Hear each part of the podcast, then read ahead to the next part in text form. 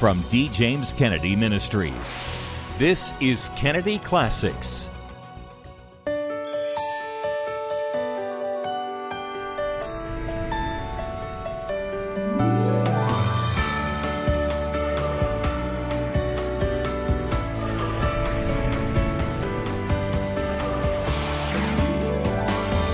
Welcome to Kennedy Classics. Hello, I'm Frank Wright, president of D. James Kennedy Ministries, where we are standing for truth and defending your freedom. Welcome to Kennedy Classics. Be sure to follow us on Facebook, where we post all sorts of great content, including commentaries, interviews, and features. Just go to facebook.com slash djameskennedy and click like. Pragmatism is a 19th century philosophy developed right here in America and one that has unfortunately gained wide acceptance. Taken as a whole, pragmatism abandons any hope of discovering ultimate truth. As Dr. R.C. Sproul once said, pragmatism is skeptical with respect to objective principles of righteousness and defines truth as that which works. In this philosophy, Sproul said, the end always justifies the means. The driving force behind decisions within the scope of pragmatism is the force of expediency.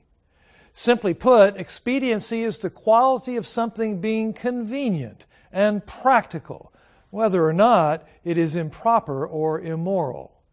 Now, if we are honest with ourselves, this sad truth is evident everywhere we look in today's society. Many prefer to be pragmatic rather than principled. They live their lives based off of what is convenient and what is easiest and ignore what is right and what is moral. They have elevated the idea that the end justifies the mean to a secular virtue. As Christians, we are called by God to live our lives differently, governing ourselves by principles and precepts set forth in the Word of God. Convenience and practicality are not intrinsically evil, yet they can be temptations to leave the straight stick of truth behind. Dr. D. James Kennedy delves deeper into this issue of pragmatism in his message, Christ before the Supreme Court. Our scripture this morning is taken from the 11th chapter of the Gospel according to John. The verses that I will read describe events that take place immediately after Christ had called Lazarus out of the tomb. May we hear the inspired word of the living God. 1143. And when he had thus spoken, he cried with a loud voice, Lazarus, come forth. And he that was dead came forth, bound hand and foot with grave clothes, and his face was bound about with a napkin. Jesus saith unto them, Loose him and let him go. Then many of the Jews which came to Mary and had seen the things which Jesus did believed on him. But some of them went their ways to the Pharisees and told them what things Jesus had done. Then gathered the chief priests and the Pharisees a council and said, What do we? For this man doeth many miracles. If we let him thus alone, all men will believe on him. And the Romans shall come and take away both our place and nation. And one of them, named Caiaphas, being the high priest that same year, said unto them, Ye know nothing at all, nor consider that it is expedient for us that one man should die for the people, and that the whole nation perish not. And this spake he not of himself, but being high priest that year, he prophesied, that Jesus should die for that nation, and not for that nation only, but that also he should gather together in one the children of God that were scattered abroad. Then from that day forth they took counsel together for to put him to death. And may God speak to us through his word this day, and may his name ever be praised. Amen. The true high priest of God, Jesus Christ, stands before Joseph Caiaphas, the false high priest of God. And the notable thing about this great encounter, which could be called Christ before the Supreme Court, but the notable thing is that both of these men are in agreement. Perhaps you didn't pick up on that. Caiaphas said to his fellow members of the Sanhedrin, Ye know nothing at all. Know ye not that it is expedient that one man should die for the people, and not that the whole nation should perish? Jesus said, It is expedient that one man should die for the people, and not that the whole nation should perish. And Caiaphas said, And let it be him. And Jesus said, Let it be me. Expediency.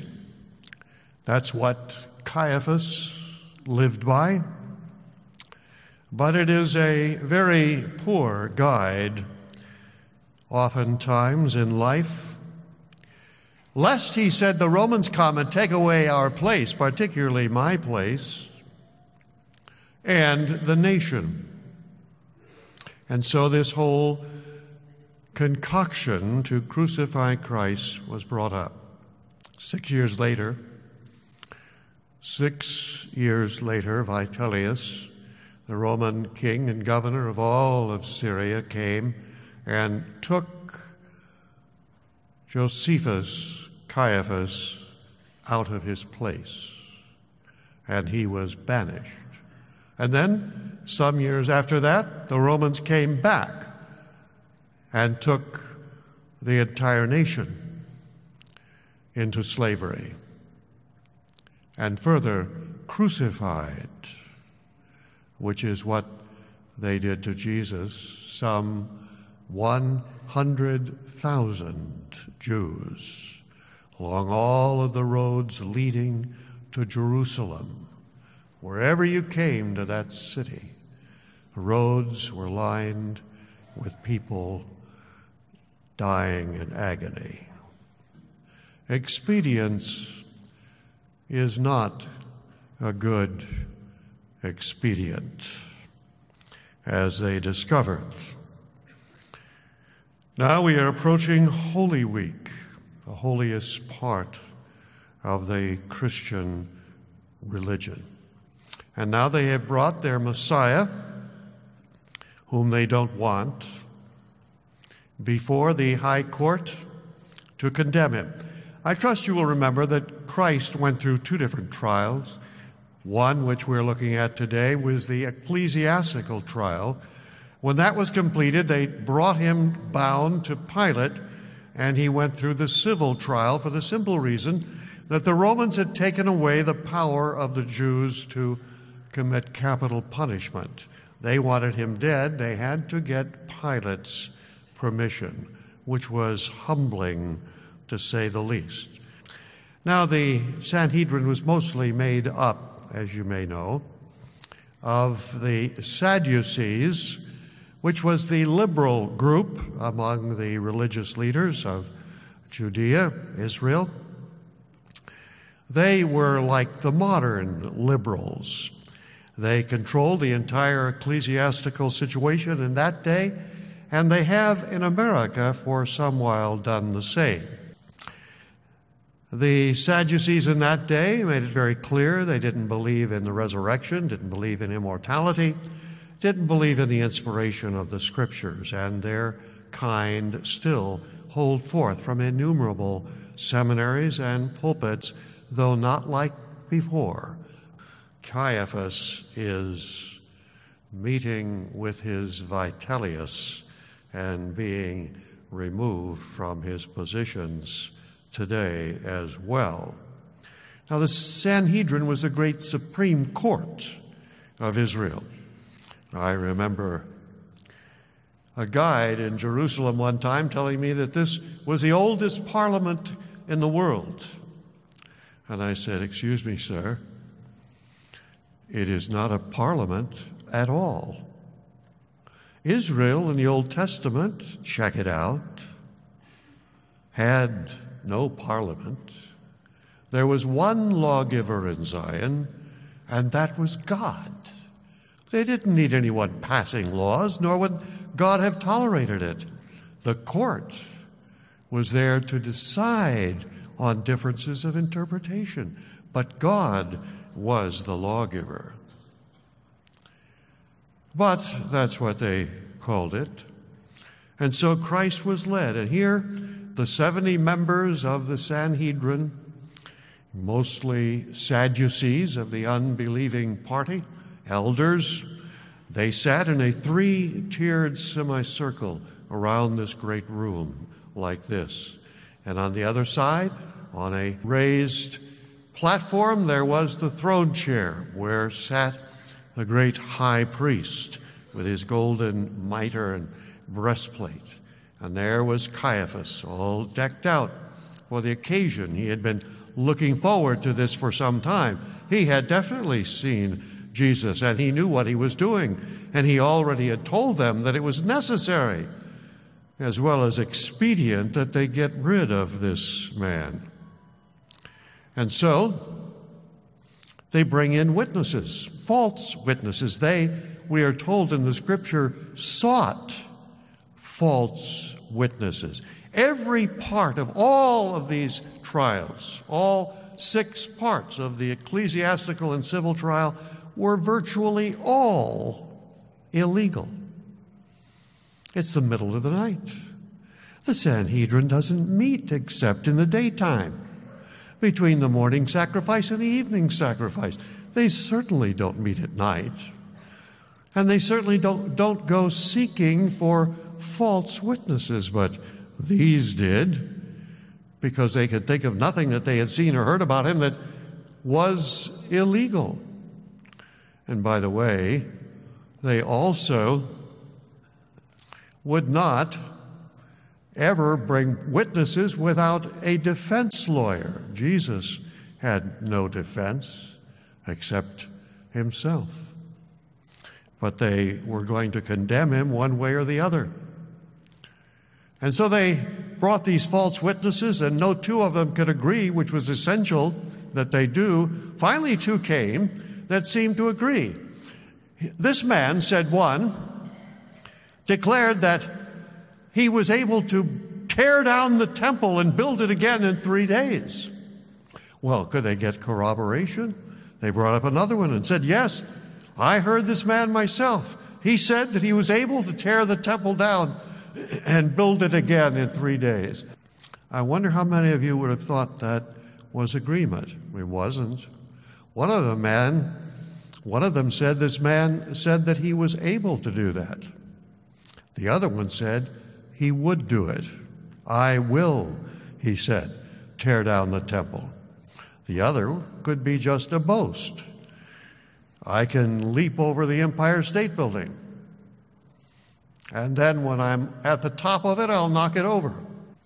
To claim that I could do such a thing would be one thing. To declare I was going to do it, quite another. And so they had no witnesses that would agree. Caiaphas was beginning to be desperate. You know, tell me he thought that I'm going to have this man right in my hands here in the Sanhedrin and he's going to get away. because of these witnesses. And so he decides to do something else that was illegal. Having first leaped down from his throne chair and said with great solemnity, What is it that these witnesses witness against thee? What great crimes are they saying? He fully well knew they hadn't said anything. But he makes this pretense of important accusations when there were no such that were made. And finally, he hits upon another expedient, and he says, I adjure thee before the living God that you tell us whether thou be the Christ, the Son of God. Now, he again is violating the law. Even in America, that's illegal. You cannot ask a man to witness against himself, and most certainly not to acknowledge that he is guilty of what would then be a capital crime. But that was what Jesus was waiting for. And again, Jesus looks him full in the face and says, Thou hast said, which was the Hebrew way of saying, Yes, that's correct. But he went further and said, I am. Blasphemy, cries Caiaphas. This man speaketh blasphemy. What think ye? He says to the Sanhedrin. And they cry out, He is guilty of death. They fully understood what he had said. But they weren't interested in finding out if it's possible this really could be the Messiah. They all agreed that he had just raised a man from the dead. Perhaps this was the Messiah that they'd been waiting for for centuries. They weren't going to take one minute to find out. He is guilty of death. And So they prepared to lead him to Pilate to seek his death. Here, my friends, is the most tragic example of religiosity turned against itself. And here, the leaders of the Jewish religion are destroying the very central hope of Judaism by killing this one who claimed now clearly that he was indeed the Messiah. Do you ever hear somebody say that Jesus never claimed to be the Messiah? He did on a number of occasions and never more solemnly than this before the entire Sanhedrin of the Jewish people. He declared, I am the Messiah, the Son of God. Most people don't realize that but rather they're too busy doing things like, well, the Bible contradicts itself all over the place. How many of you have ever heard anybody say, oh, the Bible is full of contradictions? How many of you have heard that? Isn't that interesting? I've heard it off and on for many years. I, what I like to do in a case like that is simply say to them, well, you know, that's, that's very interesting. I've been reading the Bible for 50 years and, and I haven't been able to find one. I wonder if you would show me one of these many contradictions that exist in the Bible. You would think I were offering them a hot iron. they won't touch it. I've never had anybody take it out of my hand because they know that, first of all, they'll feel, feel like an idiot if they could show me something, they know it wouldn't really be contradiction. And furthermore, if they ever thought they found one, they couldn't find it again. So they won't even touch the Bible. No, the problem with most people in the Bible is not that it's filled with contradictions, it's filled with the truth, and that they do not like.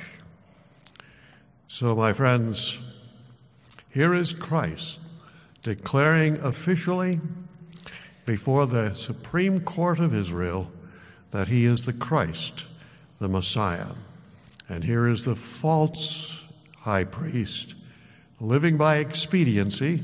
Expediency, by the way, is from the words expedes, which in Latin means out, and secondly, the foot. It's taking the foot out of a snare.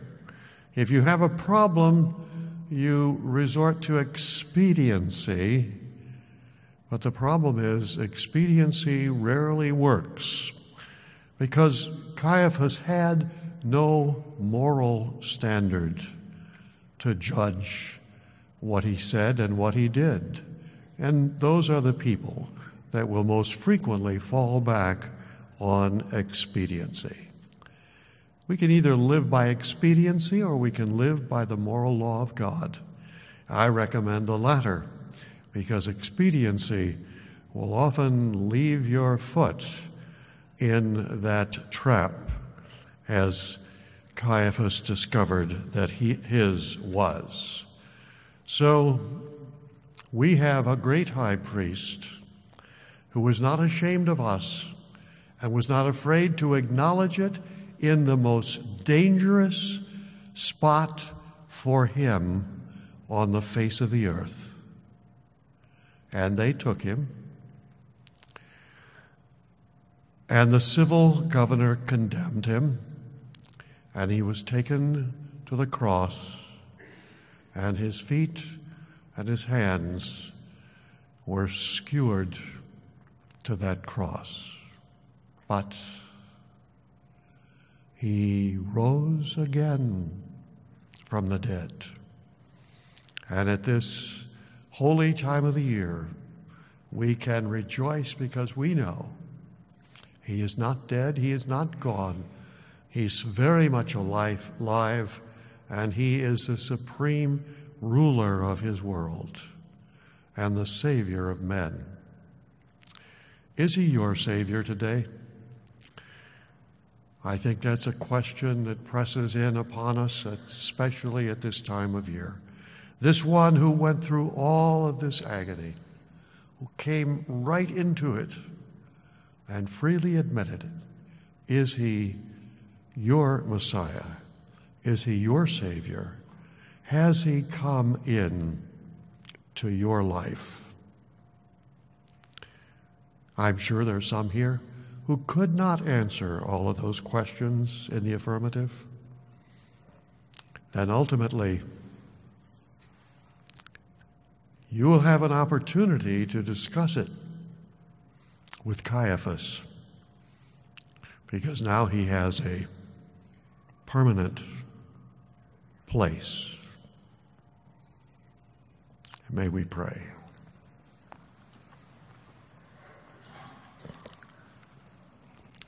Gracious Heavenly Father, we thank Thee that Thou hast sent the true High Priest to come to offer a sacrifice for our sin. And the sacrifice that He offered was Himself.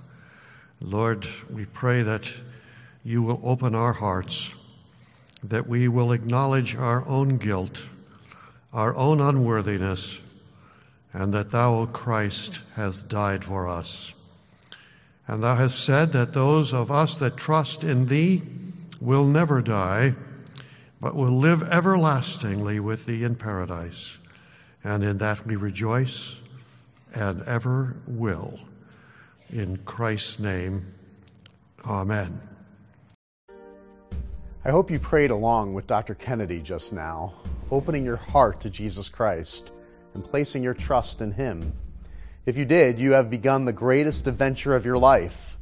And to help you learn more about the decision you have just made, we want to send you Beginning Again. It's the book written by Dr. Kennedy for new believers.